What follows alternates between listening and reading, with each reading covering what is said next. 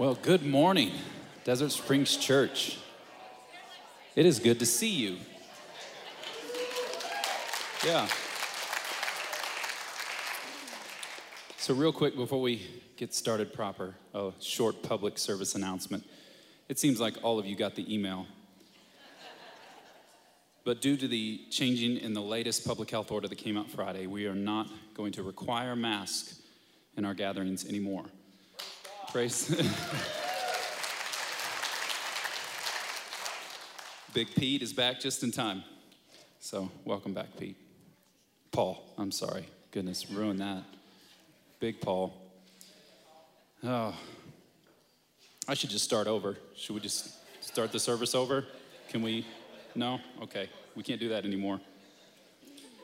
So, we're not requiring masks, but we do ask individuals and families to continue to follow the state guidelines for those who are more at risk. So, what does that mean for our gatherings? It means that we continue to expect you and expect you to honor the Lord and care for one another in all of this. It means that it will be somewhat self governed because we are not going to violate your HIPAA rights and, and come up and ask for your personal and private health history. Um, it means that the youth room will still be designated for distancing and for masks. And we would ask that if, you, if you're more comfortable in there and if you do use that room, to please wear a mask. And it means that we will continue to extend mercy and grace to one another and not suspicion. Let me say that again. We will extend mercy and grace to one another and not suspicion. Amen? Amen. Let us assume the best and assume that all those around you are seeking to honor the Lord in this just as much as you are. And then we can worship together. All right? So, enough for me. Let's hear from God. Let's stand and read his word together from Psalm 89. Say this with me I will sing of the steadfast love of the Lord forever. With my mouth, I will make known your faithfulness to all generations.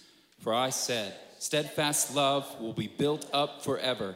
In the heavens, you have established your faithfulness. You have said, I made a covenant with my chosen one.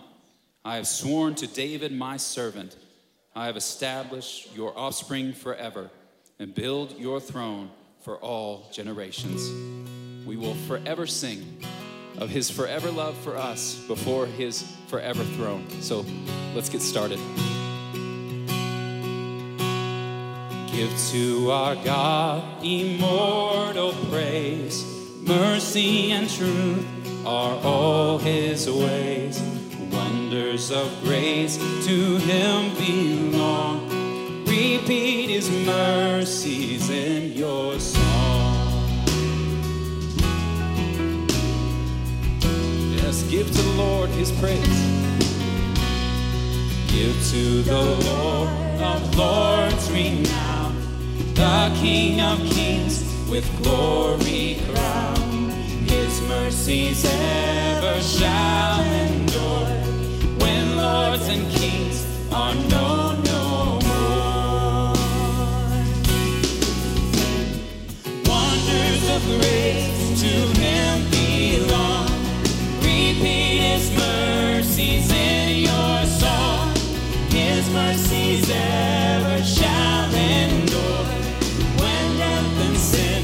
shall reign no more. Death and sin shall reign no more.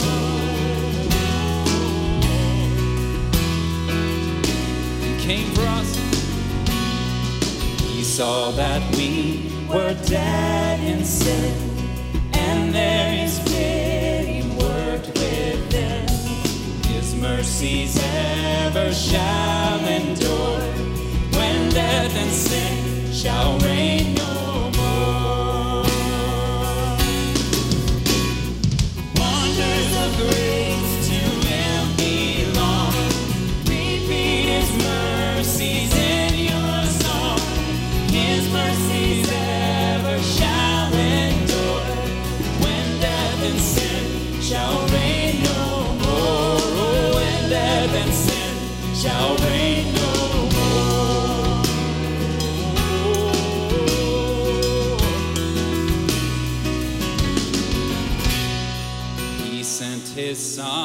with power to save from guilt and darkness and the grave. Wonders of grace to him belong.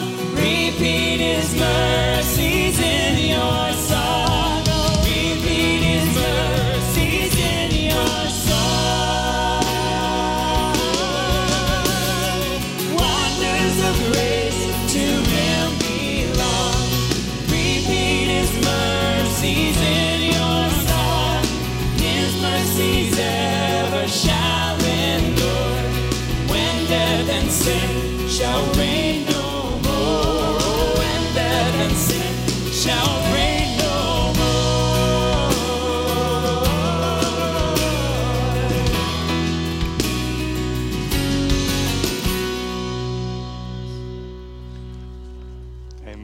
sang a song that was inspired by Psalm 136, where it says, It is He who remembered us in our low estate and rescued us from, from our foes, for His love endures forever. You may be seated.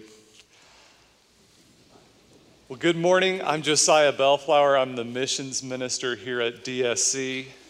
Uh, it is so great to see you all. If you are a guest, we are thankful that you have come. Depending on your religious background, you may have a lot of questions from what you see or, and hear. Uh, so we'd encourage you to reach out to us. There's a number of ways. One, you can email us at info at dscabq.com. We'd love to hear from you. Or if you want to talk to someone in person, we'd encourage you to do so. And maybe you don't know anyone. Well, at the conclusion of service, there's going to be some pastors up front, and they would also love to speak to you. Well, I'm excited to tell you that we are four weeks away from Missions Emphasis Week. Missions Emphasis Week is a week that we set aside uh, to celebrate the ways God is using DSC to spread his glory across the globe. Now, we call that MEW, or as I prefer, MU. And that is going to be June 12th to the 19th. Uh, we're going to have, we actually added a day, so I know there are not eight days in a week, but we added a day because we wanted to have a special Saturday seminar where we're going to hear from the C family that's coming in from North Africa, and they want to share with you all the good things God is doing there. We're going to have a Q&A, and we're also having Matthew Ellison come and speak for us. Uh, he helped DSC establish our mission strategy, and now he goes around the globe helping churches establish their mission strategy. So you'll want to hear from them. You know, one of the things we want to do uh, during our annual Mew, as I call it, is to respond to the good things God is doing by giving. And we want to do it in a strategic way. So last year we raised money for wells in Guatemala, and we were able to build two wells in Guatemala to help alleviate sometimes their, uh, their droughts. Well, this year we're going to raise $10,000 to translate Paul Tripp's New Morning Mercies. We're, one of our missionaries was talking with a pastor in, in the country, and he said there were no good gospel devotionals in their dialect for him to be able to share with his congregation. And so we want to help uh, fix that problem. So we're going to be helping raise money so we can translate that book, and it'll be available to them free in e format and an audiobook format online. So we're going to do that by we're going to have a barbecue fundraiser on Sunday, June 13th. And then we're going to also have our annual missions auction. Uh, last year, the good thing about COVID is we learned that online auctions are actually really nice. So we're going to do online and in person. So we want to encourage you to come and check out uh, the auction in the West Wing, but we're going to also have it available for whoever's tuning in online. I don't know where my camera is, but whoever, whichever one it is, we're wanting you to still participate in us helping translate uh, this book into the North African dialect. We still need items to auction off, so we encourage you to reach out to us and let us know if you have some items in the past. People have given gift certificates for babysitting, uh, they've given uh, their homes for vacation homes uh, for a week. They've done homemade jewelry, whatever you can think of to help us raise funds. We'd encourage you to do that. And you can also email missions at dscabq.com. Well, I get really excited talking about all the ways God is using our church to spread God's glory broader. And we also want God to spread his glory deeper in our own hearts and in this church. So let's pray that God do that during this service. God, we praise you for your steadfast love. We praise you for your work in helping us spread your glory to North Africa. We thank you for those two missionaries' families that have been faithful to your call and have shared the gospel with unbelieving Muslims. They've uh, discipled new believers and they've helped establish a church there, Lord. We just pray for blessings for them. We pray for gospel boldness and open ears and open doors for your gospel. We thank you for your work in Guatemala and allowing us to be a part of that. We praise you so much for saving our Achi partners. And we pray for blessings for them. We thank you for our medical team, the water outreach that we've had, the pastoral training. You have been so good to us for allowing us to be a part of your Great Commission. Lord, we thank you for our Navajo church partners, Good News Church and Cedar Hill Church. We pray for blessings for their, those churches. And thank you for our work and allowing us to be a part of it and bringing them wood and Christmas stores and just ongoing fellowship and encouragement. Lord, we praise you for how you have remembered your church in our low estate and rescued us from sin and death. We pray that you would use this service to draw those who are far near. Turn the tears of those who mourn into gladness and use this preaching and our songs to spread your glory broader and deeper. We pray in Jesus' name. Amen. Amen. Well, let us stand and do as we always do every Sunday to rejoice in a Savior come to reconcile sinners like us to our God. Let us rejoice.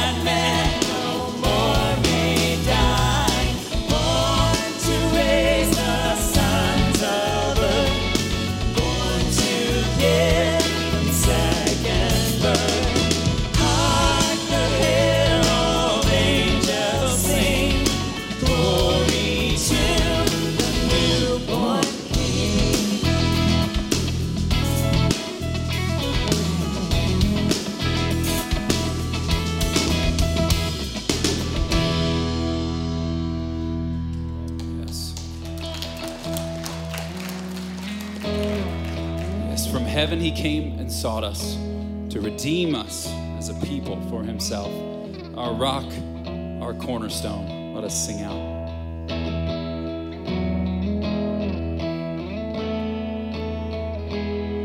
The church.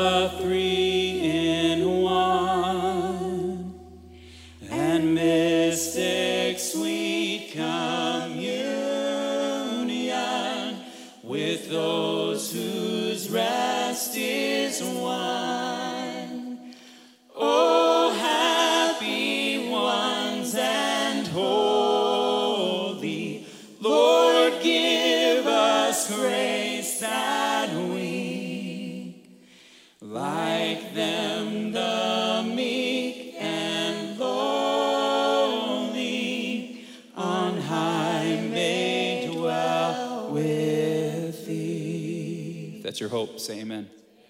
You can be seated. Well, good morning. Good morning. It's so good to see your faces. Um, for those of you who do not know me, my name is Randy Pierce. I'm one of your non staff elders. Would you join me, please? Would you join me in praying for our adoption ministry?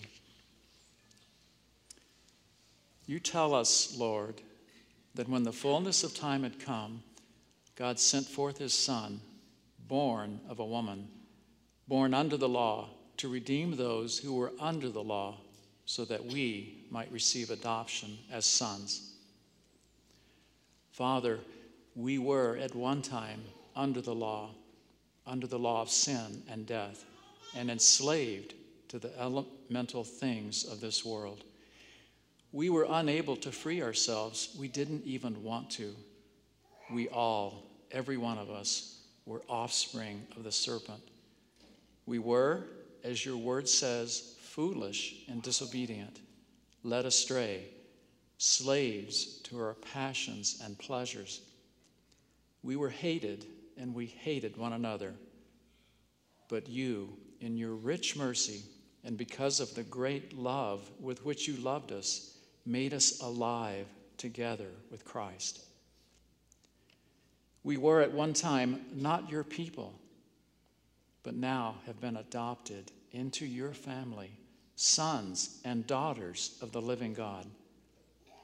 We were at one time bereft, having nothing, but now are heirs through God of all that you have created, all that belongs to you.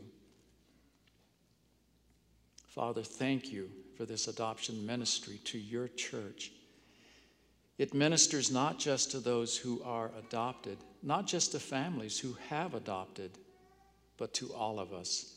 Thank you for this ministry that reminds us of your deep mercy, of your complete redemption, of your great love for us. Thank you, Father. Thank you that, thank you that we have several families in the process of adopting. Thank you that we, we've had four families recently express interest in adopting. Thank you that we are currently well funded to support our families. You have greatly blessed us in these things. And yet, in the midst of these blessings, Lord, we are aware of changes in the political and cultural landscape in our country. We know that a number of modern secular philosophies are causing persecution for Christians and Christian organizations committed to biblical principles in the adoption community. Would you, Lord, restrain evil, and that through this persecution, however active it may be, your people would hold God's word as paramount, that we would obediently live out a religion that is pure and undefiled before God the Father, a religion that visits orphans and widows in their affliction, a religion that keeps oneself unstained from the world. We are your children, and we ask these things for the sake of your good name. Amen. Let us stand now and sing out as children of God, as a family.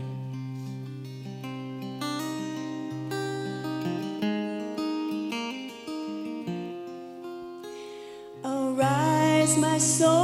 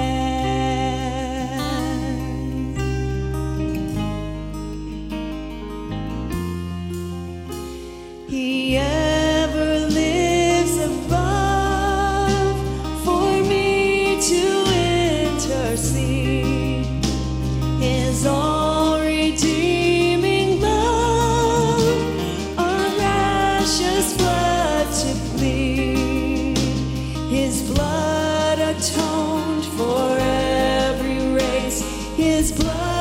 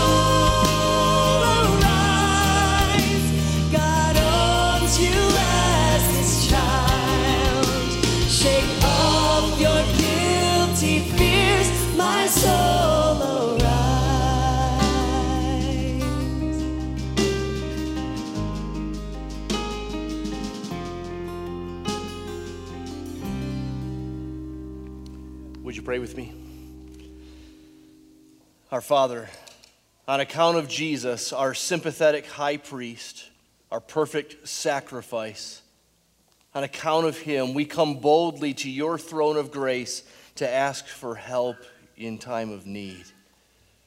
Lord, we ask that you would lift up the head of the downcast, and you would strengthen the hands of the weak, and you would affix the gaze of those of us who are distracted, you would save those who are not yet saved. We pray you do all this through your word today. We pray you do it by the power of your Holy Spirit. Do it for your glory. We pray in Jesus' name. Amen. You could be seated. And if you have a Bible with you this morning, we are in Galatians chapter 4.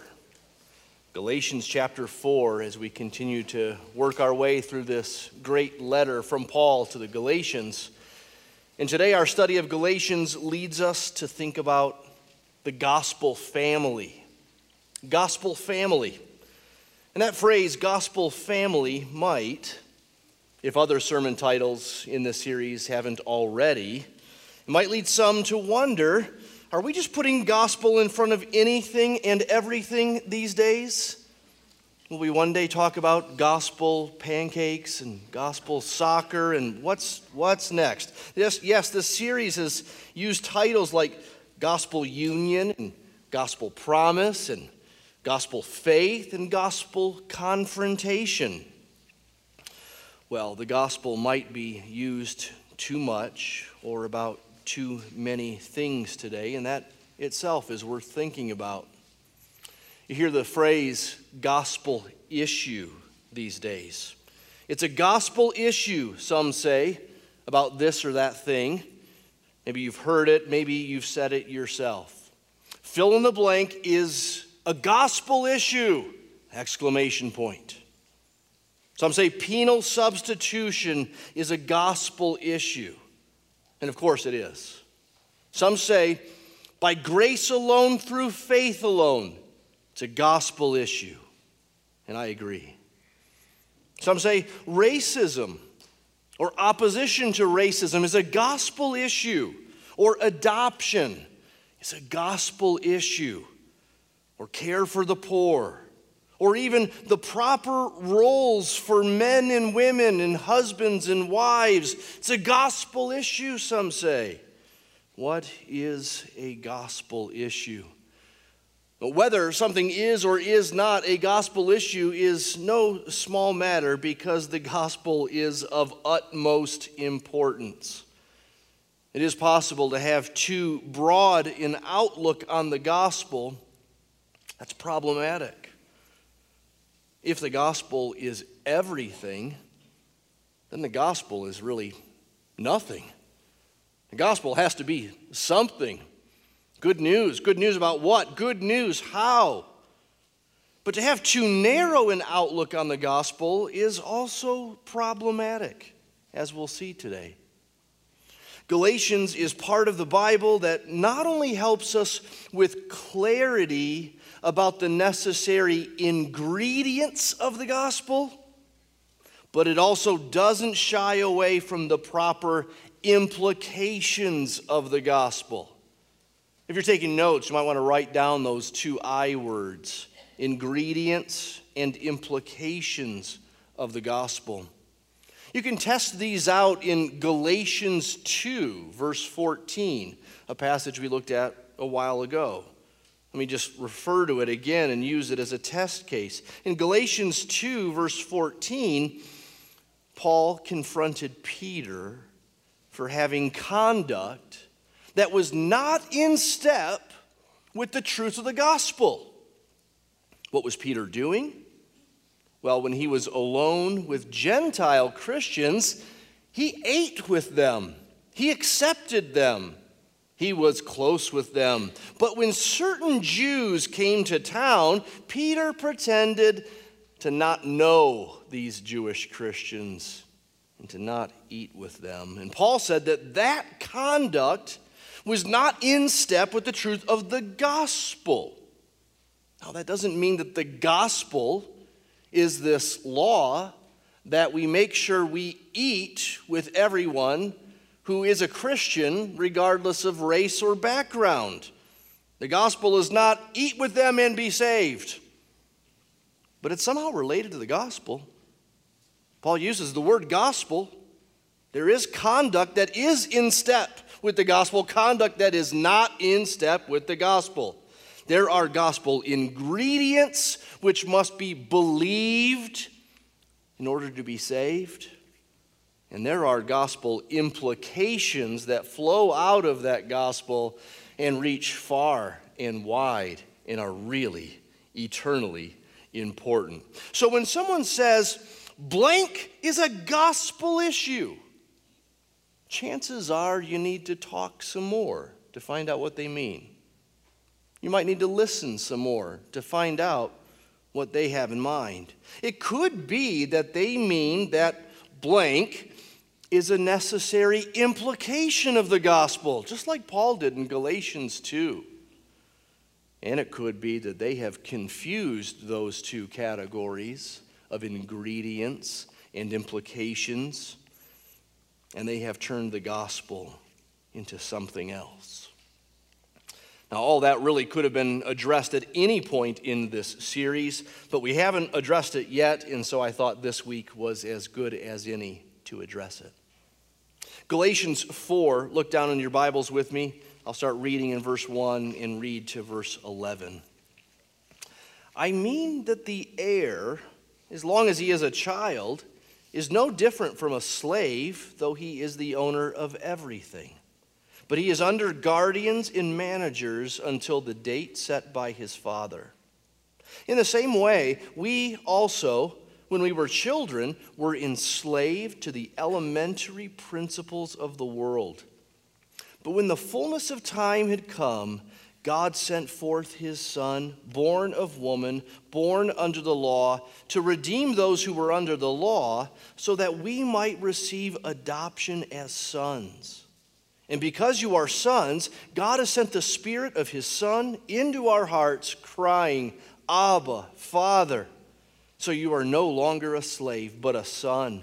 And if a son, then an heir through God. Formerly, when you did not know God, you were enslaved to those that by nature are not God's. But now that you have come to know God, or rather to be known by God, how can you turn back again to the weak and worthless elementary principles of the world whose slave you want to be once more? You observe days and months and seasons and years. I am afraid I may have labored over you in vain. Well, there are two parts to our passage, two unequal halves, verse 1 to 7, and then verses 8 to 11. In the first seven verses, Paul is going to establish the facts, the doctrine. And then in verse 8 and following, he'll move to make the argument for it all.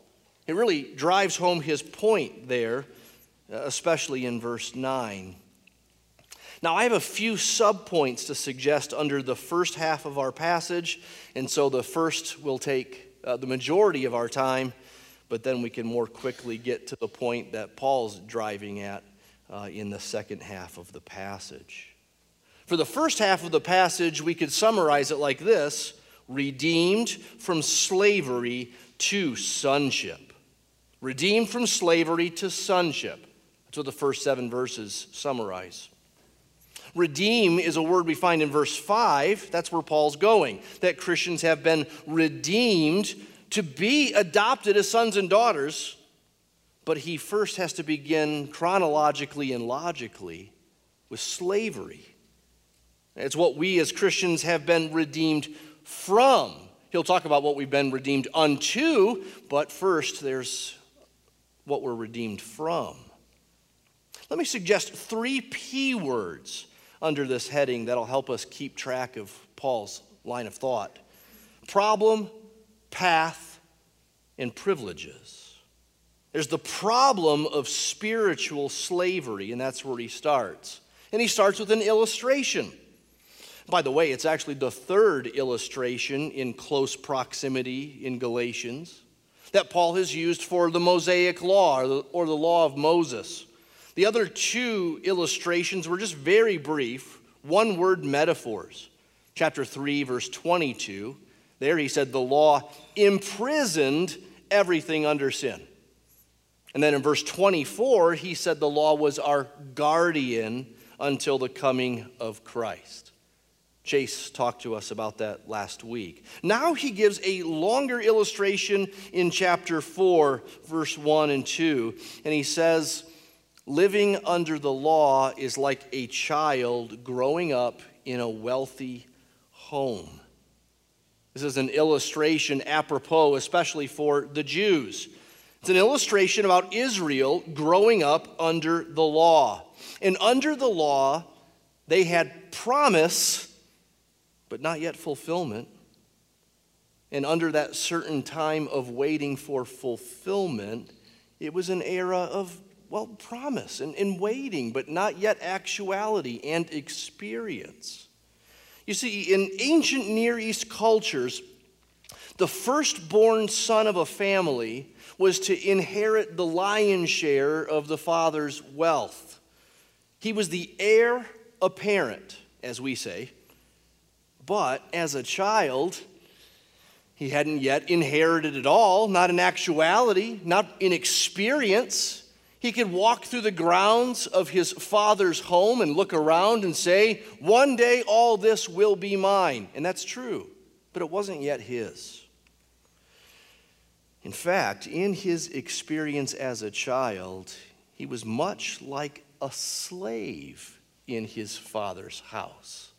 A slave? Well, don't think the worst form of slavery, or else it'll mess with the illustration. Paul doesn't mean that the son of a wealthy landowner was whipped or beaten or you know, forced into cruel labor. Paul just means that a son, even the firstborn son, had rules to follow and he had leadership. He was under, as it says in verse 2, guardians and managers, at least while he was not yet of age. And again, the point is slavery. That's Paul's point. Don't get lost in the details of uh, child and what it's like and whether we can relate to it or be familiar with the illustration. Paul's main point is slavery. Verse 1, he's no different than a slave. Verse 3, in the same way, when we were children, we were enslaved. Enslaved to what? You see that in verse 3? Enslaved to the elementary principles of the world. Now, what does that phrase mean? Did you notice it's also in verse 9? the weak and worthless elementary principles of the world. A similar phrase is used two times in Colossians 2, Colossians 2 8, Colossians 2, verse 20, if you want to look those up later on your own. The scholars spill a ton of ink on what that could mean elementary principles. What's that mean to Paul? Some say it just refers to basic things the ABCs, the rules of life. Some say elementary principles refers to materials of creation earth, wind, fire, sky, stars, sea, things physical and tangible. Some connect those physical, tangible things to the deification of those things, especially in Greek culture, right? Their gods were the sea, the sky, the stars, these things. Some connect the phrase elementary principles to things that are demonic or satanic. In Colossians 2, verse 8, seems to tie it to spirits and the worship of angels. Maybe that's right. And another option is that it's somehow related to the Mosaic law and there's a close connection to the Mosaic law in Colossians 2, verse 20, and maybe also in our passage. So, which one of these interpretations is right? Well, I'd actually propose that maybe all or most of them are in Paul's mind, and he uses it differently in different contexts. You have to see how he uses it to see exactly which one he means in each of the four locations. Paul uses this phrase, elementary principles, with remarkable flexibility. So just think in these two categories of Jew and Gentile. For the Jew, the Mosaic law could be elementary principles, the ABCs of God's commands that really did emphasize things physical, like sacrifices and burnt offerings.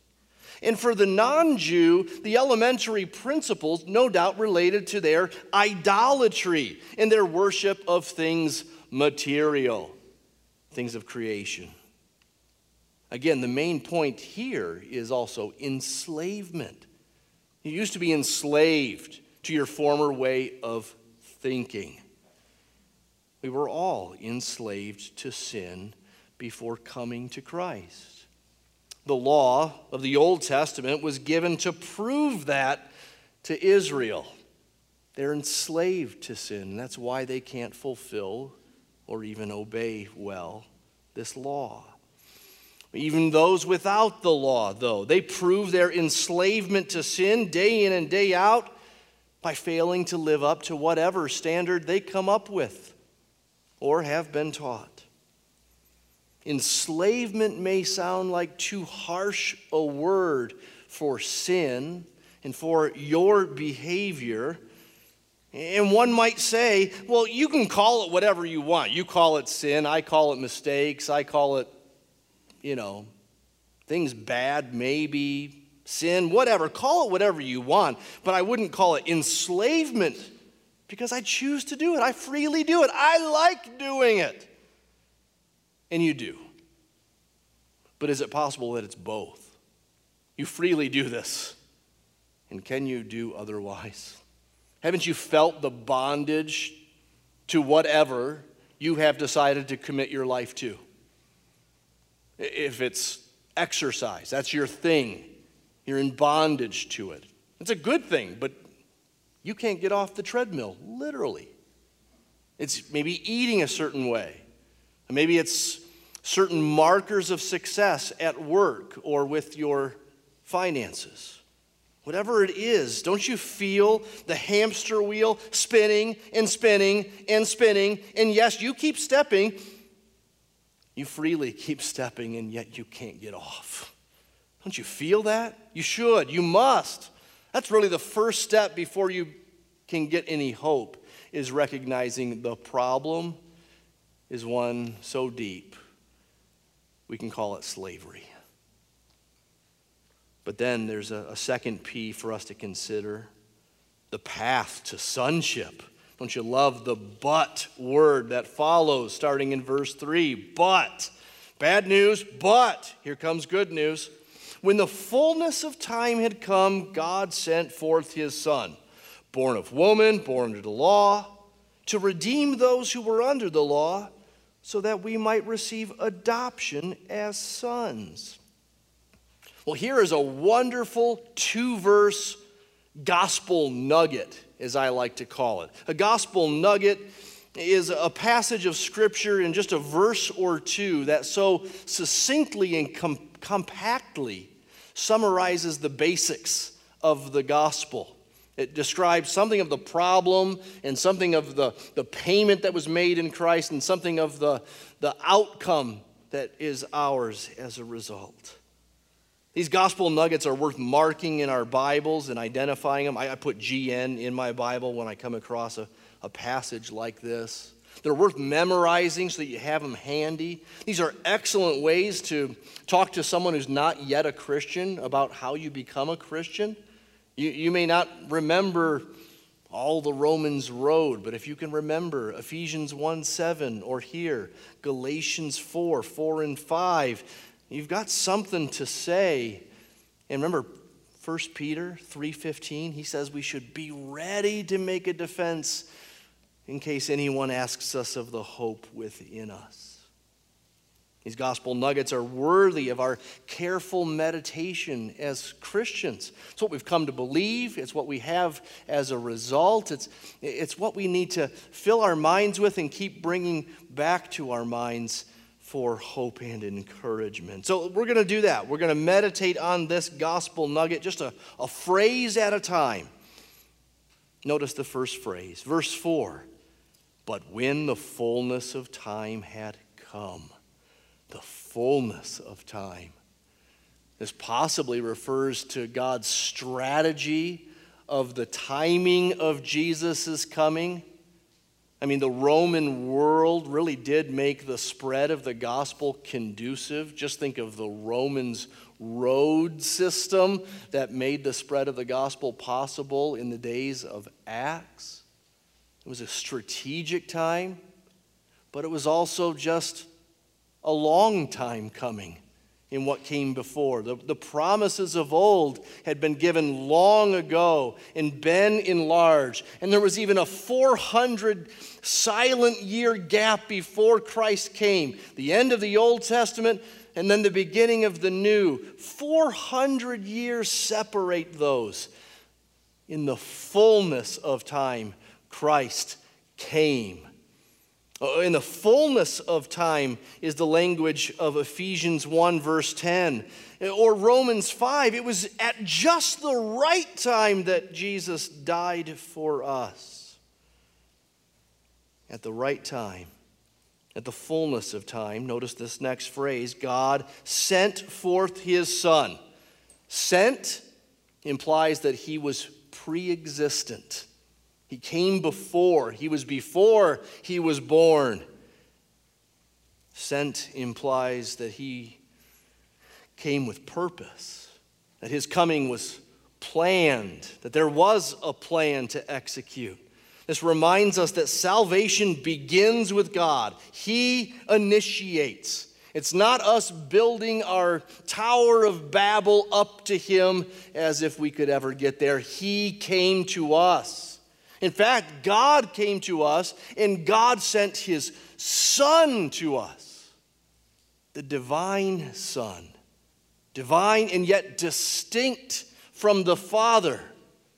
So, this passage alludes to what we call as Christians the Trinity. God is a Trinity Father, Son, and Holy Spirit, three persons, one God. Each person fully God and yet distinct. God sent forth his son, born of a woman. So Jesus was fully God and fully human. He was born under the law. That is, he was born a Jew. And he was born under the obligations of the Mosaic law, and he fulfilled them to a T. He was perfectly righteous, and he had to be. That was part of his mission. That's part of why he was sent, because he, would to be, he was to be a substitute righteousness for us, substitute obedience. We didn't obey, no one could, but Christ came and he fully obeyed. He did this, verse 5, to redeem those who were under the law We've seen that word redeem before in Galatians. It means to purchase freedom from slavery. And that's what Jesus came to do, to, pur- to purchase our freedom from our spiritual slavery. And the payment was nothing less than Himself, His life, death. His death in the place of our deserved death. His life given to us as a gift. 2 Corinthians 5:21 another gospel nugget says God made him Jesus who knew no sin had no sin to be sin for us or to bear sin for us that we might have the righteousness of God in him or in this language here, this result. Notice this so that we might receive adoption as sons. So that. Here are gospel implications which are rich and far reaching. This is what Paul's been driving at, and he finally gets there in verse 5. Adoption. Chase got us started last week by thinking about our spiritual adoption from that single phrase back in chapter 3, verse 26, that we would be called sons. Sons. That implies adoption. And now we see it explicitly, which leads to our third P the privileges of sonship. Verse 6 Because you are sons, God has sent the Spirit of His Son into our hearts, crying, Abba, Father. So here's the third person of the Trinity, the Holy Spirit. The Spirit of His Son, He's called here, communicating to us that the Father sent the Son, and then the Son sent the Spirit They're all in this together. Distinct persons, one God. And the Spirit was given to us as Christians, and the Spirit dwells within us as Christians in no small part to confirm and authenticate our adoption and to confirm and authenticate that to us experientially. It's as if the Spirit cries out in our hearts to us that God is our Father. Abba, Father. Abba is just Aramaic for father, by the way. In the original Galatians text, it just has the Aramaic word for father followed by the Greek word for father. So there's no need to translate one of those daddy, which may or may not be too flippant, but just with the word father, there's much intimacy and, and familial warmth there for us to camp out on and enjoy and, and fully appreciate. This idea of God as Father and we, His children, was hinted at in the Old Testament. And I say hinted at. There are only a few references of God being Father in the Old Testament. They're great, they're rich. There are a few references to our adoption, Hosea 11 and Ezekiel 16, if you wanted to read two later on.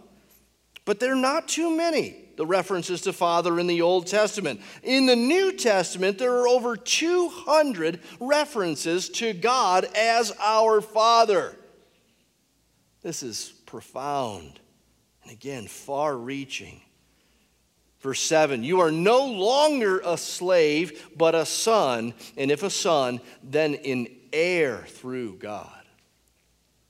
Now, some want to balk at the gender specific language of us being sons. Why doesn't it say children of God or sons and daughters?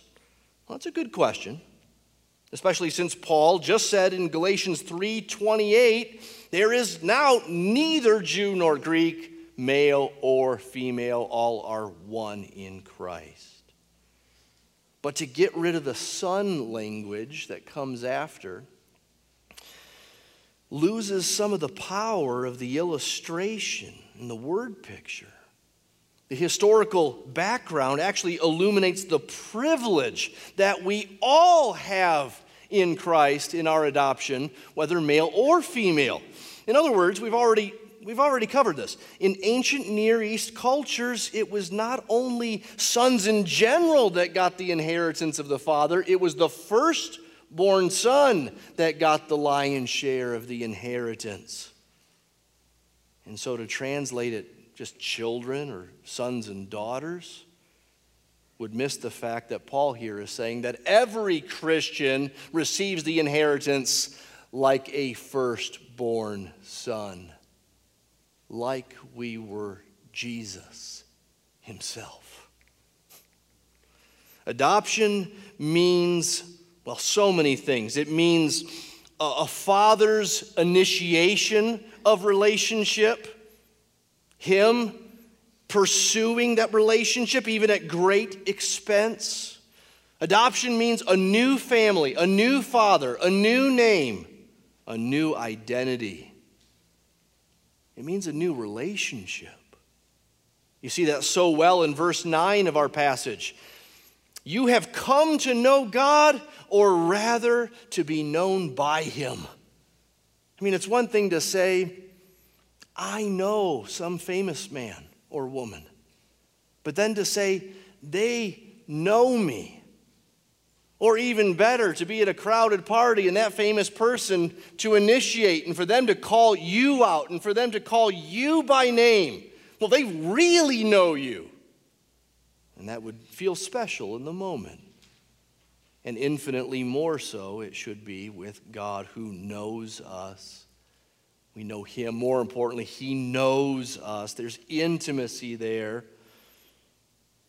All this is not because we've earned it, not because we've been good enough. It's the Father's initiation. It's His declaration of love and purposes to do us good. And that is unchanging, that is irreversible. Our God doesn't adopt and then say, This isn't working out. He doesn't invite you to the table and then say, Sorry, this is the last meal. He's with us to the end. Jesus is our brother. Hebrews says that he's not ashamed to call us brothers. That's astounding. Further astounding is that we will one day reign with him and have his inheritance. That's unthinkable.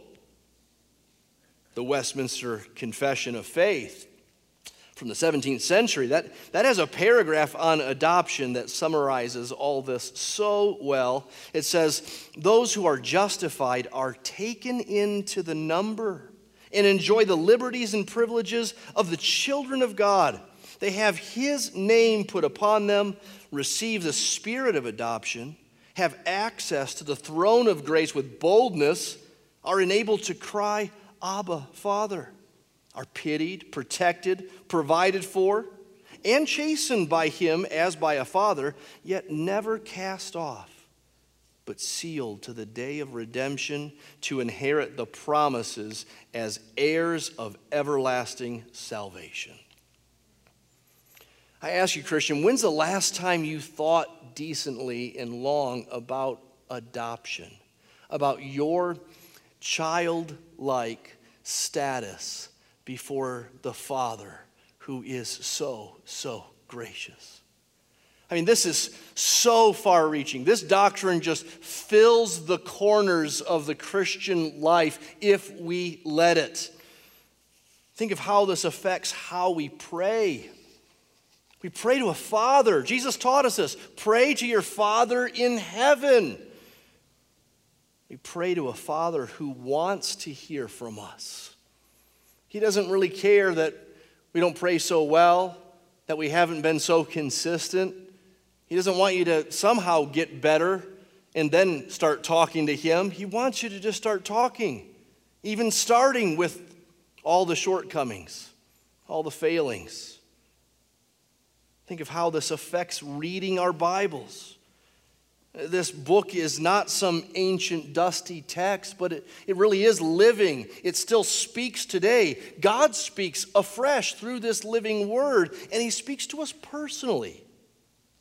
Perhaps it's been overused or misused sometimes that this is God's love letter to you, but there's something about that. There's something true to that.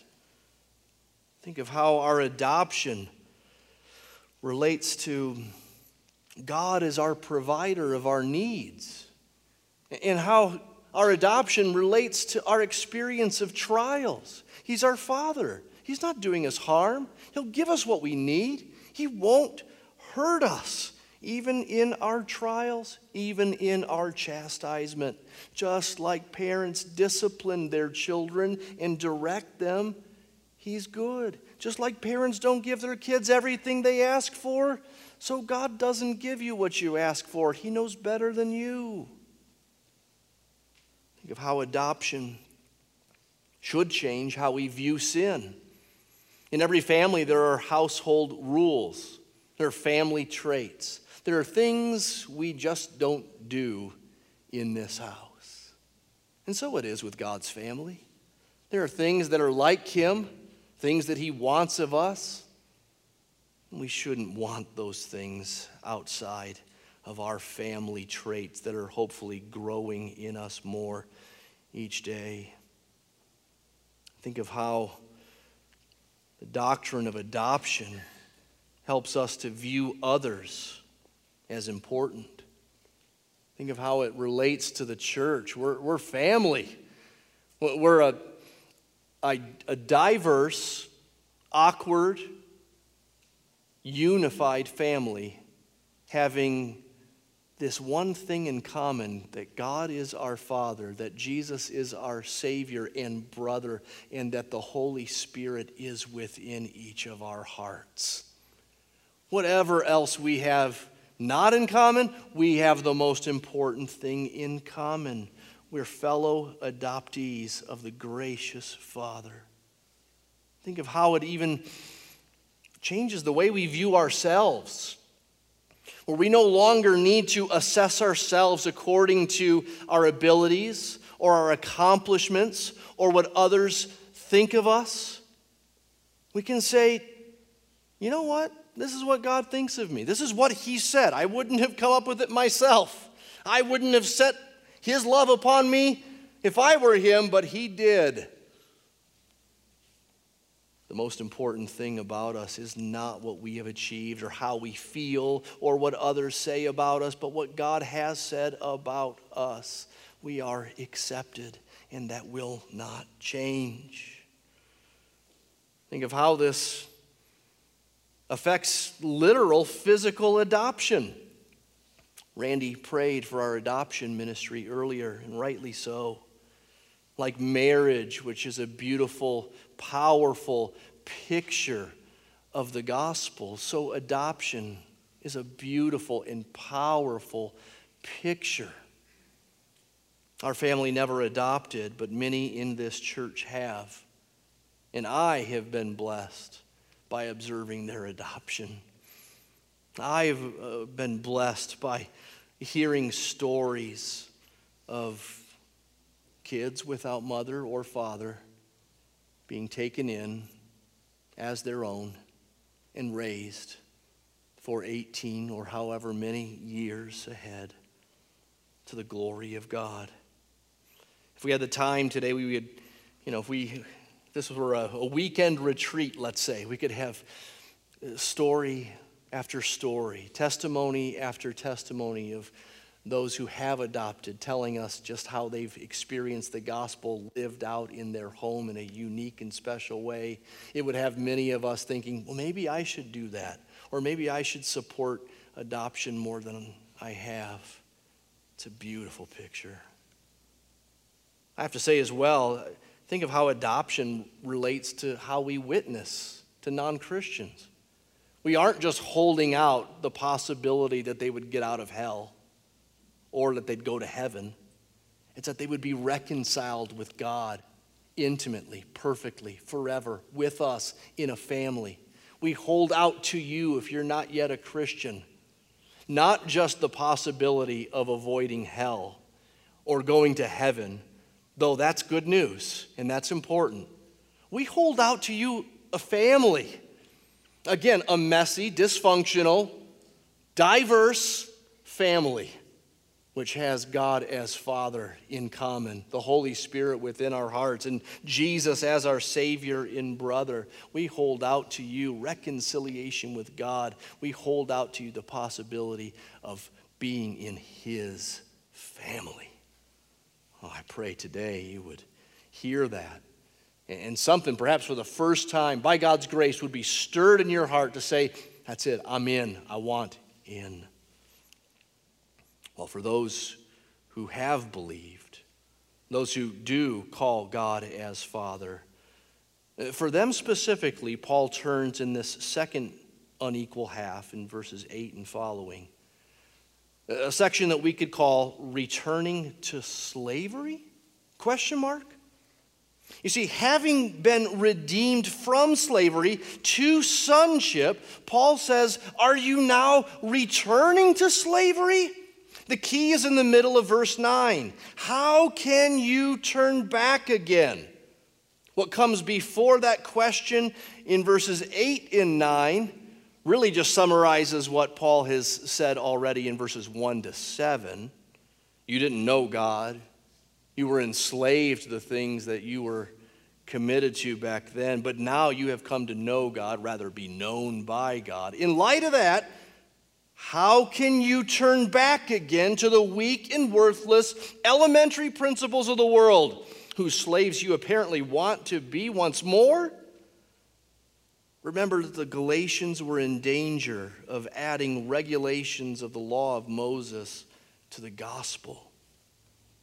But not only have those laws been fulfilled and done away with in Christ, But trusting in those laws cancels out salvation, cancels out the gospel. These Galatians had been told by false teachers that the, the facts of the gospel are sure, needed, important, yes, believe them, you should, but there's certain behaviors that must also be part of the gospel equation, and they are ingredients, not implications, ingredients. And Paul says that's a different gospel, another gospel, no gospel at all. Remember, he's been saying there are two systems. We're born into and used to a certain system where we, we try. All world religions teach a version of this system. You, you got to try, you got to earn, you got to work, you, you got to you got to do what you can do. God helps those who help themselves. But that's not in the Bible. That's the wrong system.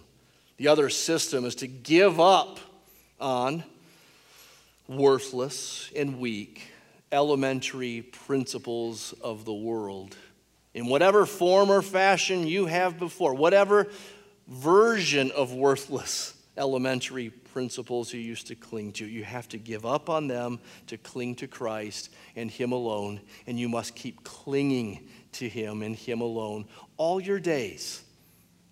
That's why Paul was worried with what he said in verse 10 that the Galatians observe days and months and seasons and years. Now, this refers to the Jewish calendar and things like the Sabbath and new moons and the feasts. It's not all bad if someone wants to give some observance to Old Testament calendar and feasts. Paul can be found doing that in the book of Acts, even after his conversion. Romans 14, Paul says, One guy regards one day as special, another regards every day the same. Let each be fully convinced in his own mind. The concern here is that apparently the Galatians were beginning to think that observance of the Jewish calendar is integral to salvation. It's one of the ingredients for salvation. They were depending on it, apparently. They were commending it to God as part of the basis for their salvation. Had they died that night and God said, Why should I let you into heaven? They probably would have said something along the lines of, Well, Jesus died for me, and I got circumcised, and I'm doing pretty good doing all the feasts. That's what Paul was worried about. And worried he was. That's why in verse 11 he says one of his most alarming statements in Galatians I am afraid I may have labored over you in vain. I'm afraid of the possibility that you're not a Christian. Now, a true Christian cannot lose their salvation, but it is possible for professing Christians to one day prove that they never really had the real deal to begin with. 1 John 2:19 They went out from us because they were not of us.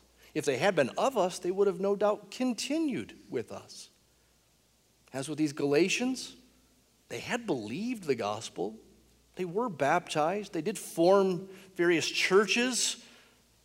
But Paul is concerned because you can't dabble in trusting in things that you do with your hands things that you contribute to the gospel equation. You can't dabble in that and cling to a gospel which is Christ alone, through faith alone, by grace alone. You see, sticking to the gospel is a gospel issue. Not trusting in our own works is a gospel issue observance of Old Testament laws or not, that can be a gospel issue if one puts that in the gospel ingredients necessary for salvation. Again, we have to rightly distinguish between gospel ingredients and gospel implications. Brothers and sisters, do not add to the basic ingredients of the gospel, or it is no other, it's no gospel at all. But do not overlook or minimize or downplay any of the massively important and far reaching gospel implications, like your adoption. Some gospel implications have to do with results, rewards, benefits that we have as, a, as part of our status in the gospel. And part of those gospel implications really do have to do with responsibilities, requirements, even obligations. So it is with adoption. Adoption is mostly benefit, privilege, comfort, and it also implies some responsibility, doesn't it? We're now in his family.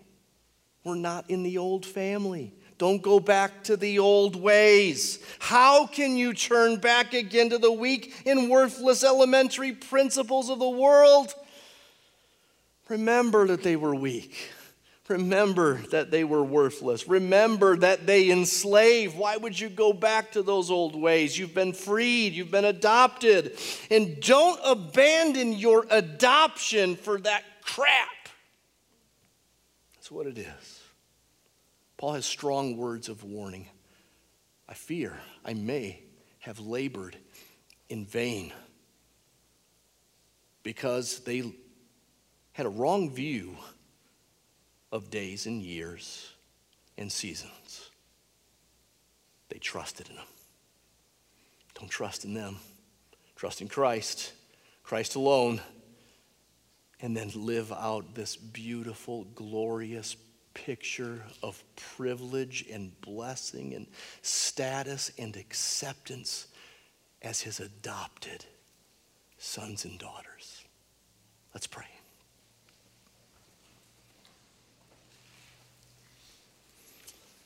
Oh, we thank you, Lord, for Paul's clear and stern warning.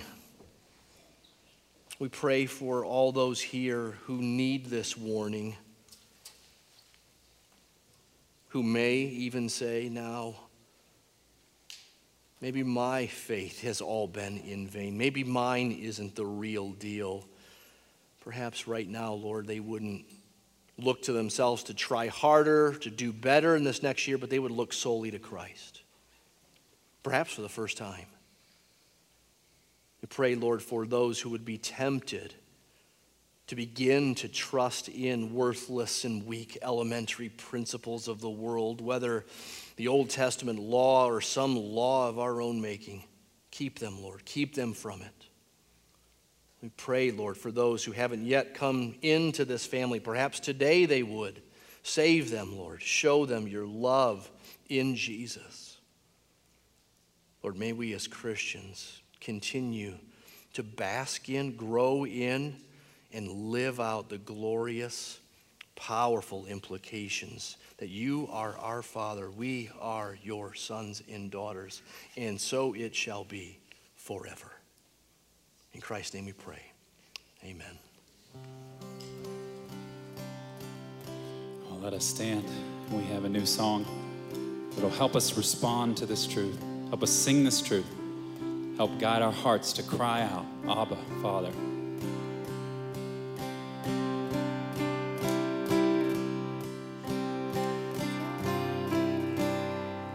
Come, sons and daughters, sing, adopted through the blood. God sent his son, redeeming. Now the curse has been undone. Now the curse has been undone. Once slaves, once slaves to sin and captive. Under the law we stood. Now faith has come and acted. Our freedom has been secured. Our freedom has been secured. Heirs, heirs of the promise we will sing.